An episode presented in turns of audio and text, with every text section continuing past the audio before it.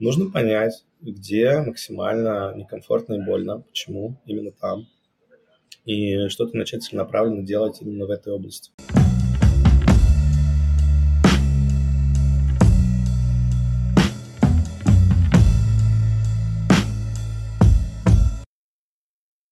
Всем привет! Меня зовут Зверуга Алексей, и это мой подкаст, в котором я со своими гостями обсуждаю разные аспекты физического и ментального здоровья. Сегодня я хотел бы поговорить про коучинг как инструмент внутренней трансформации, поговорить о том, как коучинг менялся последние десятилетия и чем отличается от других практик, например, психотерапии. Для этого я пригласил в гости Алексея Иванова. До того, как полностью перейти в коучинг, Леша работал дизайн-лидом в технологических компаниях. Но последние годы он активно развивает коучинговую практику, консультирует предпринимателей и продуктовых лидеров по вопросам развития. Также Леша активно пишет, у него есть телеграм-канал, в котором он затрагивает темы не только коучинга, но и системного мышления, работы с субличностями и прочее. В ближайшее время он запускает свою программу развития, которая называется «Соль», и которая включает техники по гармонизации внутренних и внешних систем человека. Все ссылки на Лешины проекты я оставлю в описании, но вас попрошу поделиться этим выпуском с теми, кому он может быть полезен. Приятного прослушивания. Леша, привет! Спасибо, что согласился пообщаться в моем подкасте. Я хотел бы с тобой сегодня обсудить коучинг. Сейчас у людей, в принципе, представление о коучинге такое, что есть человек, который помогает преодолевать какие-то препятствия на жизненном пути, достигать каких-то результатов, как в спорте, но на самом деле это же что-то большее. И вот я в своем подкасте стараюсь не затрагивать тему достиженчества, больше говорить про здоровье, про потенциал человека, как выстраивать контакт с телом. И сегодня хотел бы с тобой обсудить тему коучинга как такого инструмента для внутренней трансформации. И хотел бы у тебя узнать, вот исторически человеку он всегда хотелось знать про себя, то, как он устроен, про свой путь. По мере того, как развивался коучинг вот исторически, а что привело его э, к тому коучингу, который мы видим сейчас? И что отличает коучинг э, современный от э, своих предшественников? А смотри, дело в том, что я вот коучингу учился в основном в Калифорнии и в школах, которые имеют интегральную направленность это довольно ну, не, не первое уже поколение коучинга, mm-hmm. потому что первое поколение, оно как раз ровно вот очень э, было похоже на тренерство э, в традиционном спорте, да, то есть как бы э, коуч – это калька с английского, который переводится как тренер, э, тренер э, помогает атлету быть быстрее, добиваться результатов, не знаю, выше, сильнее, вот это все. И, в общем, ничем особо не отличалось. То есть э, был, был человек, который хотел лучше перформить, и вот он а, присоединялся, к нему присоединялся на время коуч, и они вместе там добивались каких-то результатов, плюшечек и так далее. А, вот, это, ну, как бы было первое такое поколение совсем простого коучинга. А, вот, ну, постепенно стало понятно, что это довольно ограниченный формат, прежде всего потому, что mm-hmm. обычно а, твой перформанс сильно завязан на коллектив. А, да. То есть, если ты делаешь проект, то ты делаешь его с группой людей, да, если ты делаешь бизнес, то это, по сути, ты нанимаешь людей, что ты с ними делаешь. И если ты руководитель, то ты кем-то руководишь, как бы стремишься к тому, чтобы они оставались, они уходили. И поэтому в какой-то момент стало важно слово «контекст», и это породило вот такое второе поколение коучинга, да, где, э, где стало очень важно говорить про эмоциональную, эмоциональный mm-hmm. интеллект, э, про ну, вообще теория множественных интеллектов примерно тогда же стала очень популярна. Слова культура, а, слово лидерство тогда стало очень важно, да, потому что все эти вещи это не про твой перформанс на самом деле, это про коллективное создание чего-то или коллективный перформанс в чем. Да. понятное дело, что хорошие хорошая культура, хороший вайб, он создает условия, чтобы это продолжалось дольше. А, и, и это какое-то такое второе было поколение, и знаешь, э, вот интегральный коучинг, он, э, почему я туда зашел, потому что к какому-то моменту стало понятно, что помимо собственно, достижений и помимо коллектива и культуры, и всего, что нужно для взаимопонимания между людьми, есть как бы срез большой, связанный с разными другими а, штук, тоже человеческими, которые мы до какой-то до поры до времени, ну, как сказать, мы в них не заходим до, до какого-то этапа чаще всего. А, одна из этих частей – это телесность, да, это все, что связано с соматикой, с э, вниманием к своему телу, к э, его сигналам, да, как бы. А mm-hmm. другая часть – это то, что связано с духовными какими-то историями, да, то есть э, транс- трансцендентными опытами, которые у людей случаются. И, и как бы это все требует интеграции какой-то, да, то есть это уже не только там, а, развитие в плане когнитивного, эмоционального, и там, какого-нибудь отношенческого да, плана, это еще и духовный план, и телесный план и так далее. И вот интегральная теория, как ее видит Кен Уилбер, а, основоположник, и все его последователи, потому что как в коучинге, в философии в целом есть такой тренд, что появляется какой-нибудь очень большой мыслитель, а, и он придумывает как бы концептуальный какой-то фрейм очень мощный, очень крутой, uh-huh. но он типа теоретик, а не практик. То есть э, за ним приходит следующее поколение, и они как бы практически смысл в этом всем создают. Uh-huh. То же самое произошло, наверное, и с Уилбером, да? Да, да, вот Уилбер, он активно очень создавал вот эти смыслы в 70-х, 80-х, 90-х, даже в начале uh-huh. нулевых. И где-то в конце 90-х, начале нулевых начали возникать вот всякие разные школы, которые эту интегральную теорию превращают в интегральную практику. Uh-huh. То есть они уже начали фокусироваться на телесных практиках, на э, том, как интегрировать тень, как интегрировать э, э, тело, как интегрировать душу, на духовные uh-huh. какие-то истории. И, и, и, и это все превращалось в практические методы, в том числе в коучинге. Вот, то есть, грубо говоря, первые два поколения мы прошли, там третье поколение, оно как бы сейчас в самом таком расцвете сил. И как раз в такой школе я обучался интегральному коучингу. То есть получается, что в какой-то момент э, это стало, ну, такой вот крутой новой повесткой, что человека надо рассматривать, можно рассматривать с многих разных сторон, да, там, 5, 6, 7 разных линз. Э, и я в этом всем варился, и мне это было очень круто, как коуч изучать и практиковать, пока я с удивлением для себя не обнаружил, что сейчас э, происходит очередной сдвиг формации uh-huh. в коучинге, да, и это прям супер круто.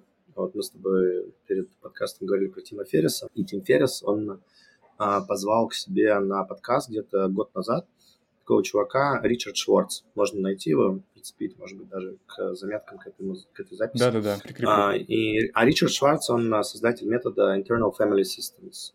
И это один из нескольких методов в психологии, в коучинге, которые работают с частями.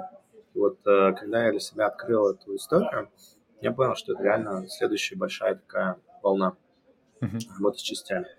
Что такое работа с частями?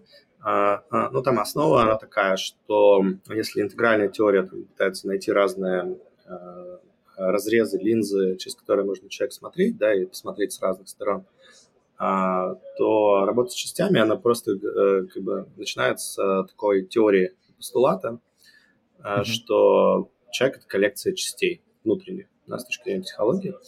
И эти части, они находятся в динамической какой-то связи, и в каждый момент времени а, какие-то части там получают внимание, какие-то не получают, а, какие-то mm-hmm. части захватывают вот этот а, пульт управления полетами условно, которые просто начинают как бы куда-то тебя вести. И, и, в общем, пока они между собой не договорятся, пока нет гармонии внутренней, в принципе, ты будешь испытывать какую-то, какой-то дискомфорт. Может быть, вполне, ну, вполне нормальный, да, терпимый, но он будет, этот дискомфорт э, происходить.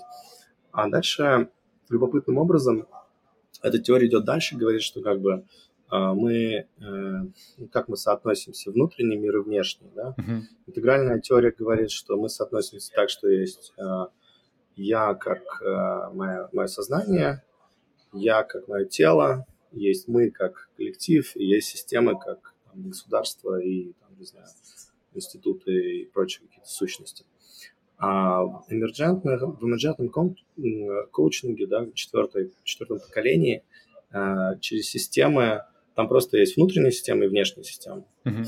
То есть нет разделения на я, мы, они, есть просто что-то внутри происходит, что-то снаружи происходит. И то и другое является системой, в которой есть части, они взаимосвязаны.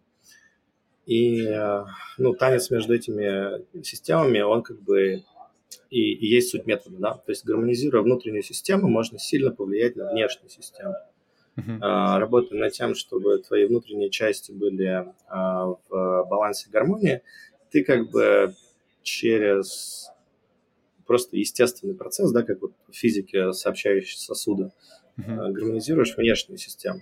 Получается, что с помощью такого коучинга можно привести себя в состояние, где ты тратишь очень мало сил на то, чтобы внешние вещи были классными для тебя. А, ну, потому что так или иначе мы, конечно, хотим, чтобы у нас внутри все было спокойно, да, но и чтобы снаружи у нас был там, достаток, безопасность, деньги, там, не знаю, uh-huh. партнеры, любовники, э, дети здоровые и так далее. Если поверить на секунду этой теории, да, четвертому поколению коучинга, его иногда называют э, ну, системным или эмерджентным, да, потому uh-huh. что там ключевая, ключевая штука – это организация системы. На примере того, как ты программу назвал свою соль, да, она же постинтегральная программа, а, я думаю, что это как раз-таки уходит от того определения интегральности, в котором ты говорил, что это объединение отдельных частей в одно целое, да, здесь рассматривается больше как коллекция частей. Да, то есть, понимаешь, э, фишка в том, что интеграция действительно это объединение в одно целое частей, прям вот э, термин, uh-huh. латинское слово интеграта, это про объединение частей в одно целое. А, и, и сама интегральная теория, она же как началась, она с того, что с попытки объединить восточные и западные методы, да, то есть, да. условно, Запад нам подарил логику и рациональный подход и научный метод, uh-huh. а Восток нам подарил там практики созерцания, там, не знаю, медитации, буддизм и прочие классные штуки. И вопрос, э, который поднимался в 70 ну, в 60-х, 70-е, 80-е, во многом был, типа, как нам поженить эти вещи? Uh-huh. На базе этого возникла интегральная теория. Эмерджентный или постинтегральный коучинг и постинтегральные вот эти все штуки на системах, на основе систем, они не ставятся вопросом попытки поженить Запад и Восток, э, темное и светлое, там, тень и свет. Они просто говорят, все, есть части. Uh-huh. Внутренние части, внешние. И если ты гармонизируешь э, внутренние части, то почти автоматом, почти всегда происходит изменение во внешнем контуре. Uh-huh. И обратно это тоже работает. В принципе, ты можешь гармонизировать внешние штуки, там внутри себя почувствовать более комфортно. Не знаю, если ты делаешь предложение человеку, с которым ты вот прям уверен, что у вас будет крепкий брак, наверное, в этот момент, когда вы скрепляете там узы брака, в этот момент внутренне у тебя тоже что-то гармонизируется, ты чувствуешь, так, вот эту вот штуку я там для себя разрешил или разрешила, да. типа вот э, чувствую себя лучше. То есть это работает в обе стороны. А, почему мне персонально это так нравится? Во-первых, э, я как э, любой человек, который в коучинг заходит, он же, э, прежде чем стать с коучем, он на себе все тестирует, как на, на подопытной крыске. Uh-huh. А, а я на себе много чего потестировал, и пока вот системы без использования каких-то внешних стимуляторов, без использования какой-то специальной среды, наверное, ну, один из самых сильных методов, которые я пробовал. Uh-huh. И поэтому я так сильно уверен в том, что в этом есть большое будущее. Знаешь про постинтегральный подход, э, вот хотел бы тебя узнать. Я знаю, что ты запустил программу «Соль». Да. Программа личностного развития. И вопрос в том, наверное, как э, этот постинтегральный подход применить к работе с клиентом? Что ты конкретно делаешь, как выстраиваешь э, работу? Это программа, э, Почему, почему коучи делают рано или поздно свои программы? Да, почему они начинают делать какие-то тренинги, воспроизводимые как продукты? Потому что в один на один коучинге или там даже один с группой э, есть ограничения. Uh-huh. И эти ограничения связаны либо с часами, либо с тем фактом, что ты в какой-то момент начинаешь повторяться. То есть разные люди, а ты повторяешься повторяешься, повторяешься, повторяешься. В какой момент ты так много повторяешься, ты такой говоришь, слушайте, давайте я сделаю программу, и вот все, кому это сейчас релевантно, они могут в нее зайти, пройти, и мы без повторений да. какую-то работу проделаем. Но для участников происходит любопытная штука, потому что если раньше у нас был контакт один на один, то есть был там человек со своими переживаниями и наше взаимодействие, то есть mm-hmm. да, две э, точки сверки того, как идет процесс там, изменений, трансформации и так далее то когда ты в группе работаешь, у тебя появится третья еще составляющая, очень важная, как оказалось. Это ну, сообщество единомышленников, да, uh-huh. это группа, с которой ты вместе проходишь какой-то процесс.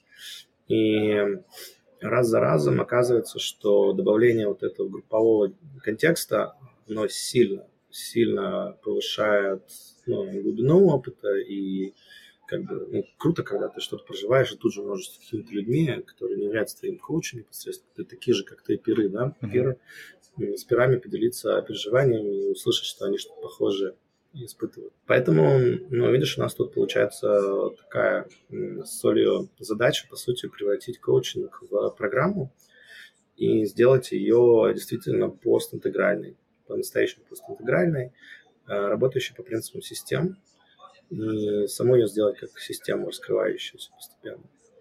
А при системе очень важно понимать, что, например, у системы нет цели, uh-huh. и у нее нет адженды.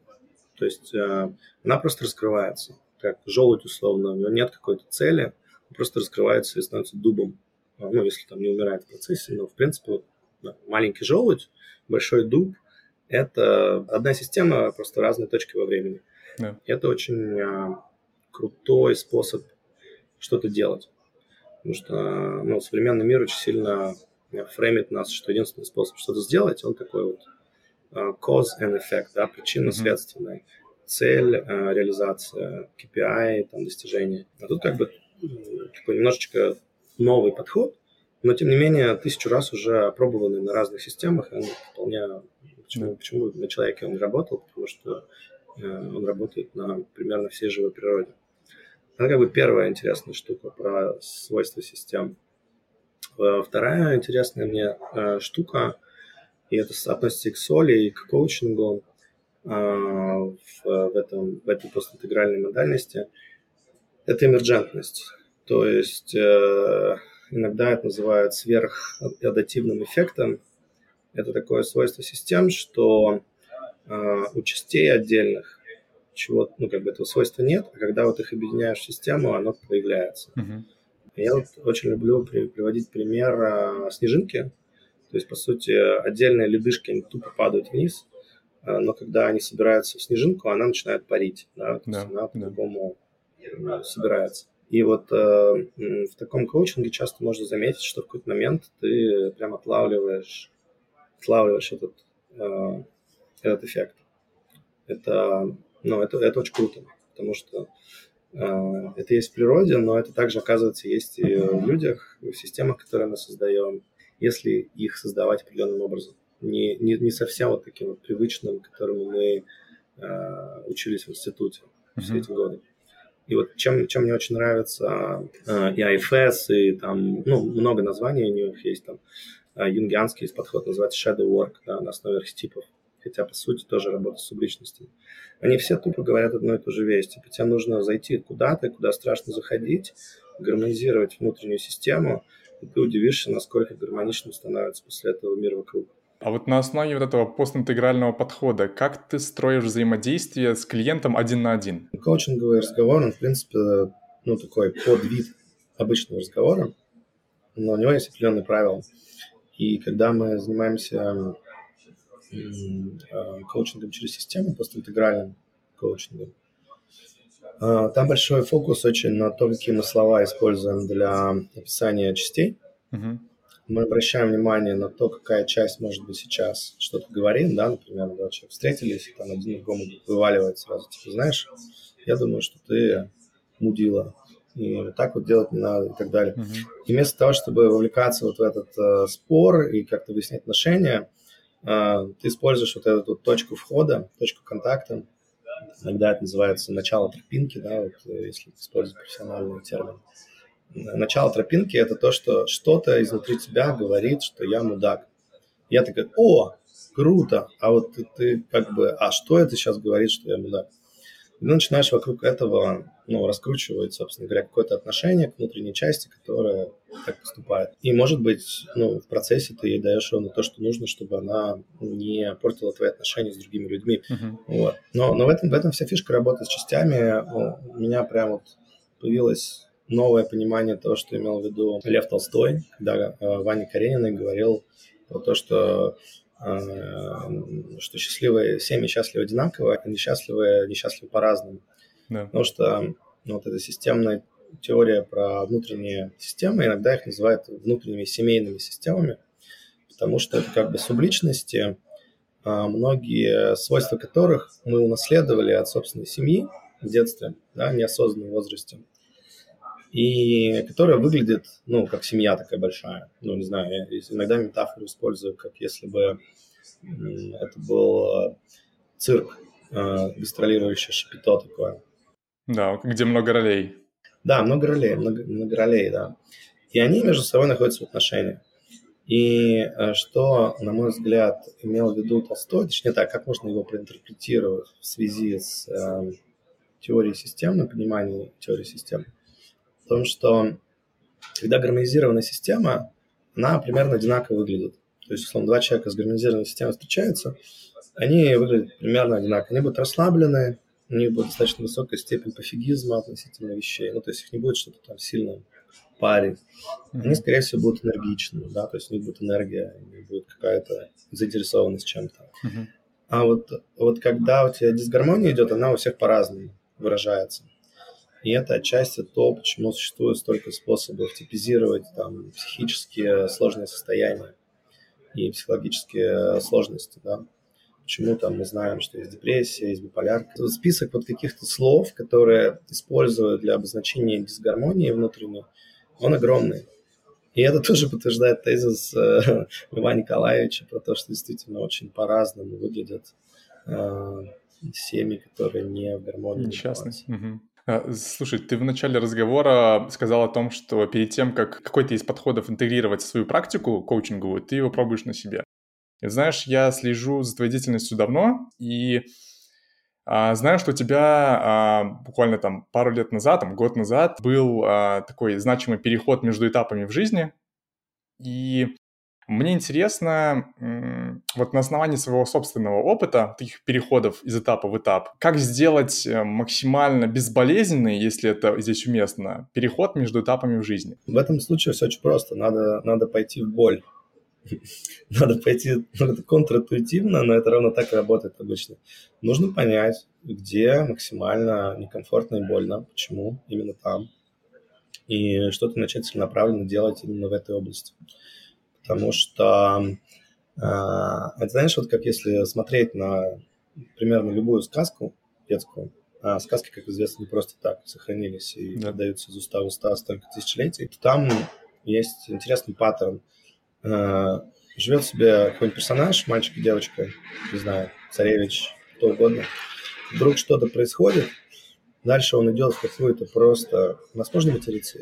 Да, да, да, конечно. Он идет в какую-то ебалу, просто ебанину, э, дичь, трэш, угар. Там темно, некомфортно, максимально опасно. Э, он это проходит, или она это проходит происходит какое-то количество инсайтов, происходит ну, часто какая-то дружба с кем-то, да, любовь, не знаю, деньги, власть, статус, новая способность. Ну, обычно там тропа героя, да, героя. Но суть в том, что типа это никогда не происходит э, э, в, в той части, где все началось. Да? Это не происходит в царстве, там, государстве, в королевстве, э, на опушке леса. Это происходит в темном лесу, в темной чаще где-нибудь за буреломом, и вот э, в этом тоже фишка, потому что ровно там и ждет э, всегда самый максимальный апсайд. То есть, если запрос как максимально безболезненно что-то сделать, ну, найти, где боль больнее всего, и пойти туда. Ну, вот я не знал, на самом деле, насколько это уместно было говорить именно безболезненно, знаешь, но вот именно сам как бы сгладить переход между этапами жизни. Как раз это и говорю, потому что да. неважно, какие слова ты употребляешь, есть намерение. Угу. Намерение, чтобы все прошло ну, как-то вот гладко, безболезненно. То есть есть как будто некоторая степень страха в том, что есть что-то плохое в перепадах резких. А может быть ровно э, умение проживать резкие перепады и есть то, что ты ищешь в этот момент, то, что тебе на самом деле нужно. И очень часто в коучинговой работе, кстати, есть вот какие-то присказки из разряда э, вот, один мой друг говорит так про свои там, семинары, про work, что если клиент купил билет Москва-Петербург, а почему-то оказался в Киеве, значит, ему надо было в Киев. А, я часто говорю про то, что коучинг – это не про то, что ты хотел бы получить, это про то, что тебе сейчас надо получить. Uh-huh. И часто, часто то, что надо тебе получить, оно и приведет, э, в конце концов, к тому, что ты хочешь. Просто типа нелинейный путь, потому что линейная задача человек решает очень хорошо. Потому что вот что-что, а мозг у человека, вот наш, э, наш префронтальный, префронтальная кора, безусловно, очень круто эволюционировала, чтобы э, думать между здесь и сейчас и будущем, находить вот эту дельту и как бы фигачить в сторону последовательного да. перехода из состояния А в состояние Б. И если есть области типа психологии, коучинга, не знаю, каких-то таких вещей, где не получается так сделать, то это, ну, как сказать, это by, by design, так, что тебе нужен там, кто-то еще, проводник, не знаю, коуч, там, uh-huh. шаман, ну, то есть в разных традициях это разные люди. На протяжении многих веков этот человек это был там пастор в церкви, да, которому все yeah. хотели исповедоваться.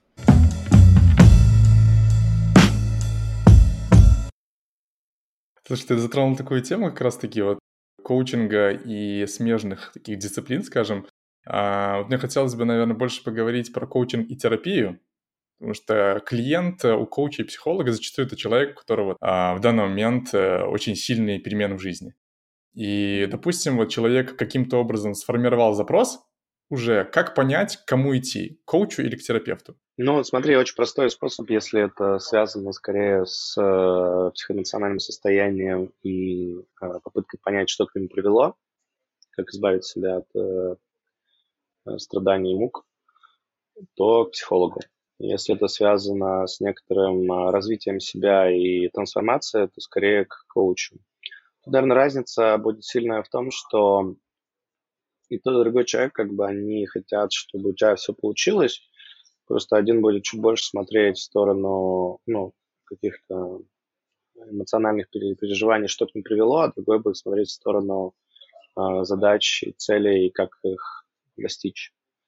И то, и другое, скорее всего, будет, ну, как бы хорошие психологи и коучи, они неочевидные вещи умеют найти, подсветить, и методы у них а, направлены на как раз заход в ту часть психики, которая тебе по умолчанию недоступна. А, будь то подсознание, или, может быть, какие-то там ошибки ума, или там, может быть, даже взгляд со стороны. Вот, да, есть такая простая практика, что э, взгляд со стороны позволяет тебе увидеть что-то, картинки, что ты в упор не видишь, хотя оно прям перед носом. Да. Вот. А, ну и, конечно, у них интуиция есть у этих товарищей и у тех, и других. То есть, как бы, чем больше лет ты занимаешься как практик э, в психологии или в коучинге, тем больше ты повидал разного. У тебя в какой-то момент просто начинает интуиция срабатывать, как у практика я думаю, также у, у кого угодно, да, типа у гонщиков, которые гоняют Формулу-1, да, вот у них есть вот эта вот особенность, что они чувствуют там опасный поворот еще там за секунду до того, как он стал опасным. Uh-huh. То же самое происходит. Ты чувствуешь, что надо клиенту сказать или там, что надо с ним сделать в этот момент, какую предложить активность до того, как еще даже у него сформировался запрос. А допустим, если коуч увидел то, что клиент э, двигается из травмы, ну, больше из тревожности, он останавливает и говорит, нужно обратиться к терапевту, либо сам помогает, старается помочь? Тут начинается пересечение кругов Эйлера, а, честно говоря. И дальше уже практика решает, что с этим делать. А, у меня есть часть, э, ну, как бы у меня весь 100% опыта коучинговый, но в последнее время начали появляться модальности э, психотерапевтические потому что ну, работа с внутренними системами больше похожа чуть-чуть на терапию. А, но, тем не менее, она и в коучинге используется, да, то есть пересекающиеся круги. Я туда захожу, я mm-hmm. чувствую себя ну, вполне компетентным в этой области. Но, например, если там с точки зрения психоанализа я вообще не компетентен, не, не пойду туда. А, или там с гештальтом, или с чем-то еще таким. Очень простое решение, если ты можешь себе это позволить, то имейте коуча и терапевта. То есть, э, может быть, даже ну, давать им разные роли, да, условно. А, роль коуча может быть в том, чтобы помогать тебе с виженом будущим, не знаю, раскрытием потенциала. Mm-hmm. Роль терапевта, чтобы рассказывать ему о каких-то своих переживаниях, драмах и э, прочем накопившемся, вот, что как бы прям вот эмоционально накопилось. Ну и как бы понятное дело, что так гораздо лучше, потому что если ты одного человека это все вываливаешь, то ему же надо выбирать, с чем он тебе сейчас должен помогать, с тем или с другим. И получается, что у тебя фокус будет туда-сюда бегать. Поэтому даже какой-то плюс в этом есть, в разделении, э, если есть такая возможность. У меня есть супервизор, есть э, ну, супервизор по коучингу, да, то есть, по сути, uh-huh. можно сказать, что мой, мой, мой коуч, есть э, психотерапевт, к которому я, как и любой клиент психотерапевта, хожу. Вот, допустим, к тебе пришел клиент, который не совсем реалистично себя воспринимает в мире. И, допустим, там ставит э, высокие планки, не справляется с ними, за это ругает себя. Либо наоборот, человек там, с синдромом самозванца. Как ты работаешь э, с такими случаями, когда ты себя немножко недооцениваешь и когда ты себя переоцениваешь, такие две полярности. Ну, я еще слышу третью, это про то, что ты себя критикуешь за это, да, то есть ты себя пиздишь за это. Да. То есть это тоже отдельная, мне кажется, штука, потому что она может происходить и когда у тебя что-то получилось, когда что-то не получилось. И вообще просто может происходить регулярно э, по расписанию четыре раза за день mm-hmm. самобичевание. А, Окей, ну да, вот эти три штуки рассмотрим. Смотри, что такое синдром самозванца? Это значит, что у тебя есть субличность, которая думает о себе, что она недостойна чего-то. То есть э, она считает, что то, что есть, оно не матчится с реальной ценностью mm-hmm. себя. При этом, скорее всего, есть другая субличность, которая стремится к достижениям. То есть э, дисбаланс происходит на стыке между этими двумя субличностями. Та, которая достигает и пушит куда-то, а, да, как ракета куда-то к цели, другая, которая обесценивает. И вот они находятся в дисбалансе. Почему эта семья несчастна по Толстому? Потому что одна часть постоянно говорит, там, мы можем больше, мы крутые, мы классные, у нас такие цели. Вторая говорит, мы там никчемное говно, давай будем реалистами, все наши вот эти достижения, это так просто получилось, совпало uh-huh. и так далее. Ну, там дальше можно разбираться, зачем они это говорят, да, зачем части, которые амбициозно продолжать быть амбициозны, зачем части, которые обесценивают, там, продолжать обесценивать, что-то могли быть какие-то понятные предпосылки, например, знаешь, как говорится, есть такая пословица, по-моему, она японская, но я могу ошибаться, про то, что высокий колосок э, первым состригают. А, ну, то есть, если тебе с детства говорили, что не надо высовываться, то ты как-то можешь интернализировать это и превращаться в мантру, что, ну, на самом деле я ничего толком-то и вообще повезло, и ничего. Mm-hmm. И получается, да, я бы рассматривал через динамику этих двух субличностей. Там может быть больше, но это две, которые явно торчат. А, переоценка. А, то есть несоответствие заявленных каких-то своих эм, свойств, достижений, тому, как тебя оценивают окружающие.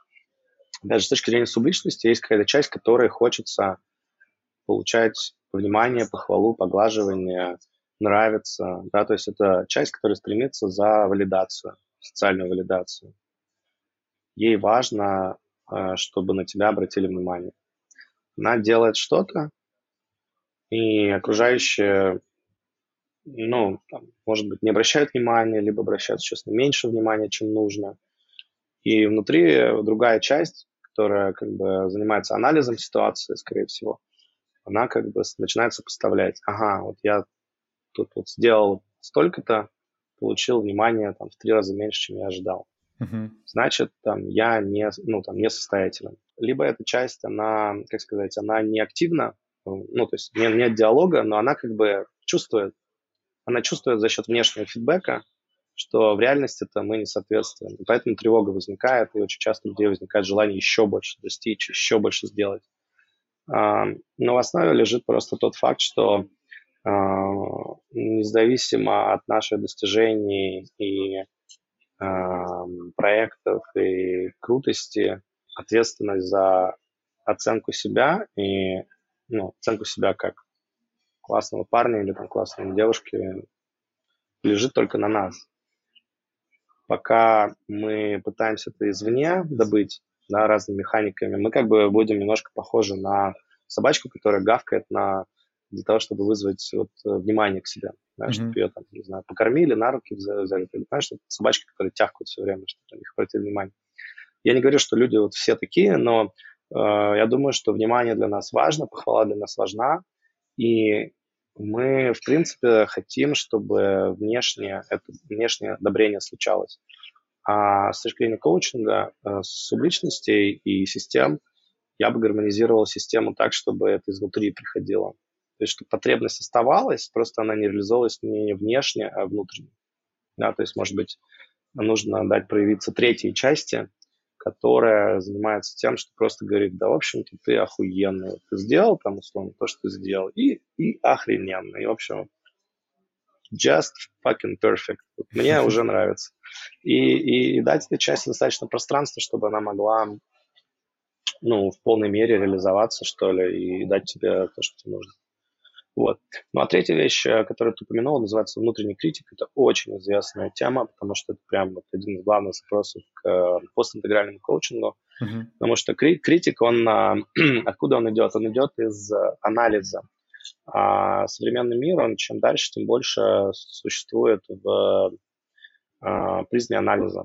То есть нам на вход поступает очень много информации, нам нужно ее структурировать, нам нужно ее фильтровать, нам нужно вычленять, нам нужно э, анализировать, что нужно, что не нужно, что достойно внимания, как действовать и так далее. В принципе, у нас анализ – это основная форма зарабатывания денег, это основная форма проведения времени в течение дня. Это аналитическая работа. И критик – это э, очень э, связанная с аналитиком внутренним субличность, Uh-huh. А, разве что она направлена на тебя, а не на проблемы какие-то внешние да, то есть критик, он а, находит, он находит из 120 э, э, вещей, которые происходят, те 2-3, которые реально, за которые можно тебя покритиковать. Не похвалить, а именно покритиковать и сказать, что а Вася-то вот там лучше сделал, там, а у Маши вот так вот. Ну, типа вот у меня нету 100 миллионов долларов. А почему? Я, я, я мудак. И не возникает вопроса, а, а откуда, а, ну, может, начнем с 10 тысяч долларов? Да. Там, типа, зачем, зачем сразу вот туда? А, и, и, и, и, да, это, это тоже решается обычно через э, то, что дается внимание этому критику. Обычно за ним ну, не буду вдаваться в детали, процесс немножко не ну, его бесполезно объяснять, его надо экспириенсить. Uh-huh. А, почему вот все эти штуки системами, они красиво рассказываются снаружи, но как только возникает вопрос, а вот по шагам, то дальше почти все говорят, ну, давайте демо сделаем, да, вот тот же Тим Феррис, когда позвал этого чела, который IFS придумал, теорию uh-huh. систем про субличности внутренние, он а, в какой-то момент этот чувак просто от объяснений перешел к тому, что говорит, Тим, а давай, ну, мы с тобой работали раньше как терапевт и клиент, давай вот в эфире покажем, как это работает, потому что бесполезно объяснять. Uh-huh. И они э, там 20 или 30 минут делают сессию через AFS и ну, показывают, как метод работает. Да, да, да. И вот тут, тут то же самое с внутренним критиком. Я могу только одно сказать, что это одна из самых частых а, проблем в субличностях – это внутренняя критика.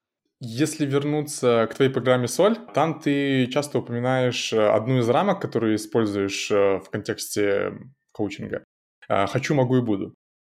И, допустим, а, клиент э, определился с тем, куда ему двигаться, где найти, вообще как найти энергию для того, чтобы это сделать? Смотри, почему мне нравится рамка «хочу, могу, буду»? Потому что очень много вещей мы делаем из других слов.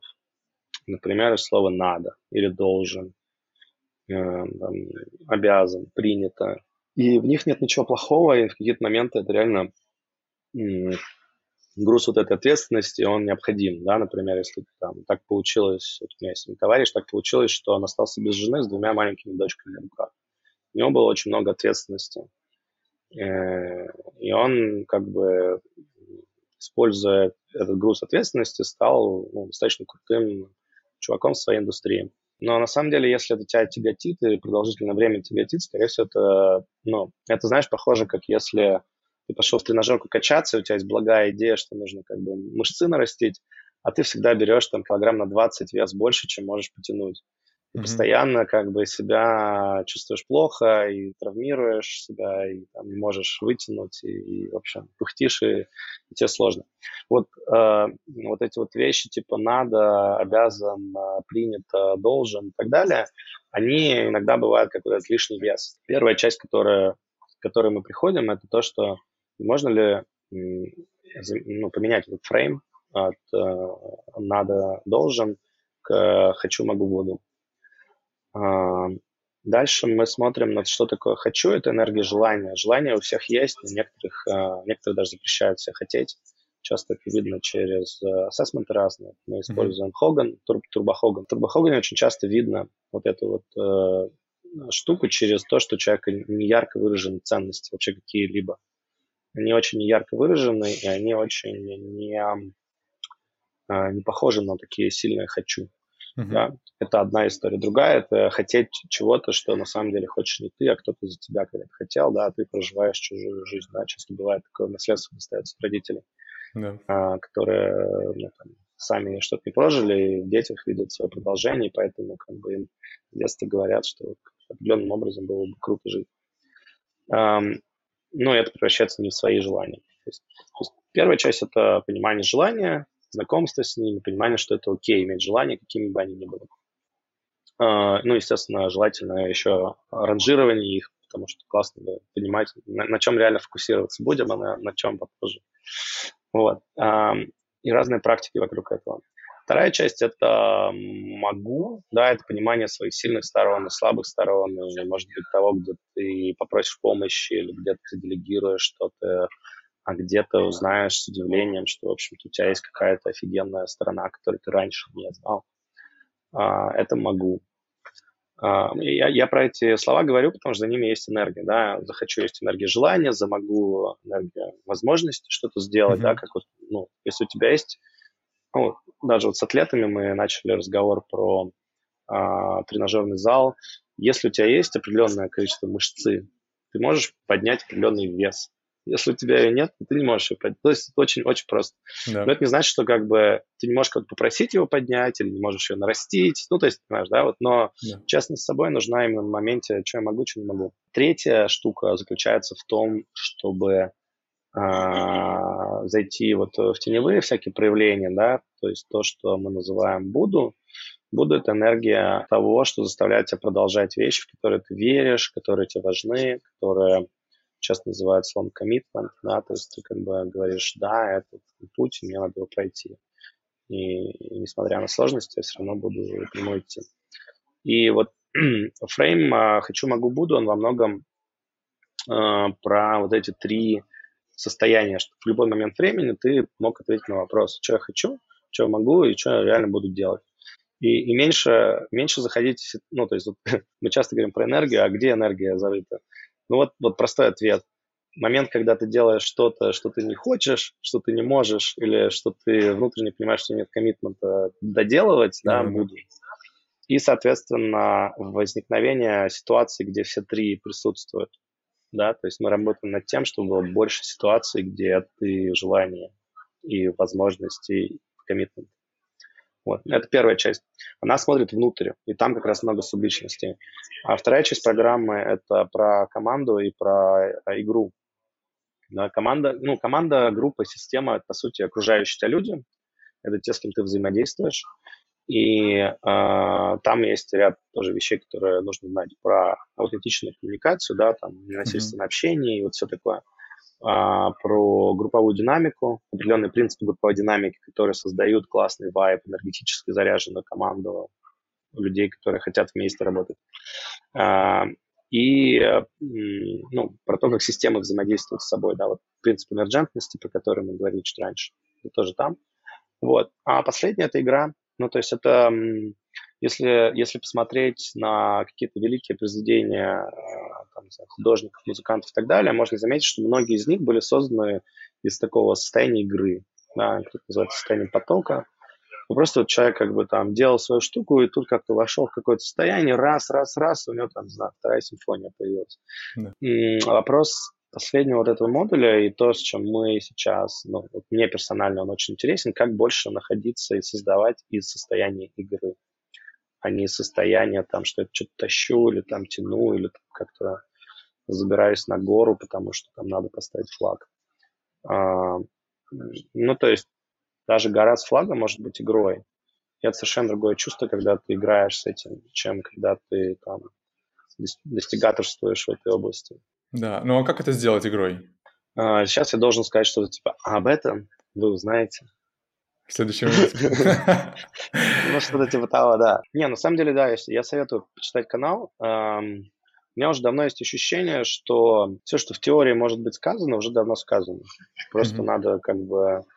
А, если интересна теория, то можно как бы потыкать в определенные места и найти там определенные книжки или там тексты, или видео, или интервью. Ну, много людей реально, которые знают да, мы их по-разному называем. Кто-то там их называет гуру, кто-то называет их просто там философами, кто-то называет их там, гениями, кто-то еще как-то. Ну, люди просто, у которых очень мощные инсайты. Очень мощные инсайты. Но проблема в том, что чужой инсайт, он тебе никак не помогает с практикой. Я очень люблю метафору карт. А, да, вот есть такая фраза, что карта – это не территория. Любая карта – это аппроксимация того, как выглядит настоящая территория. Но фишка еще в том, что у любой карты есть автор. И даже когда, даже когда ты берешь самую лучшую карту местности, она все равно будет кем-то нарисована. А во многом твоя задача заключается в том, чтобы походить и нарисовать свою. И поэтому в какой-то момент э, императив э, практики возникает. Практики и проживания, и вот этого felt sense experience, то, что называется по-английски, да, чтобы ты чувствовал, ощущал, эмоционально как бы был вовлечен в какое-то проживание. И только тогда у тебя свой инсайт происходит, а не инсайт кого-то мудрого. Там. Отлично. То, что купил, зато и продаю. Да.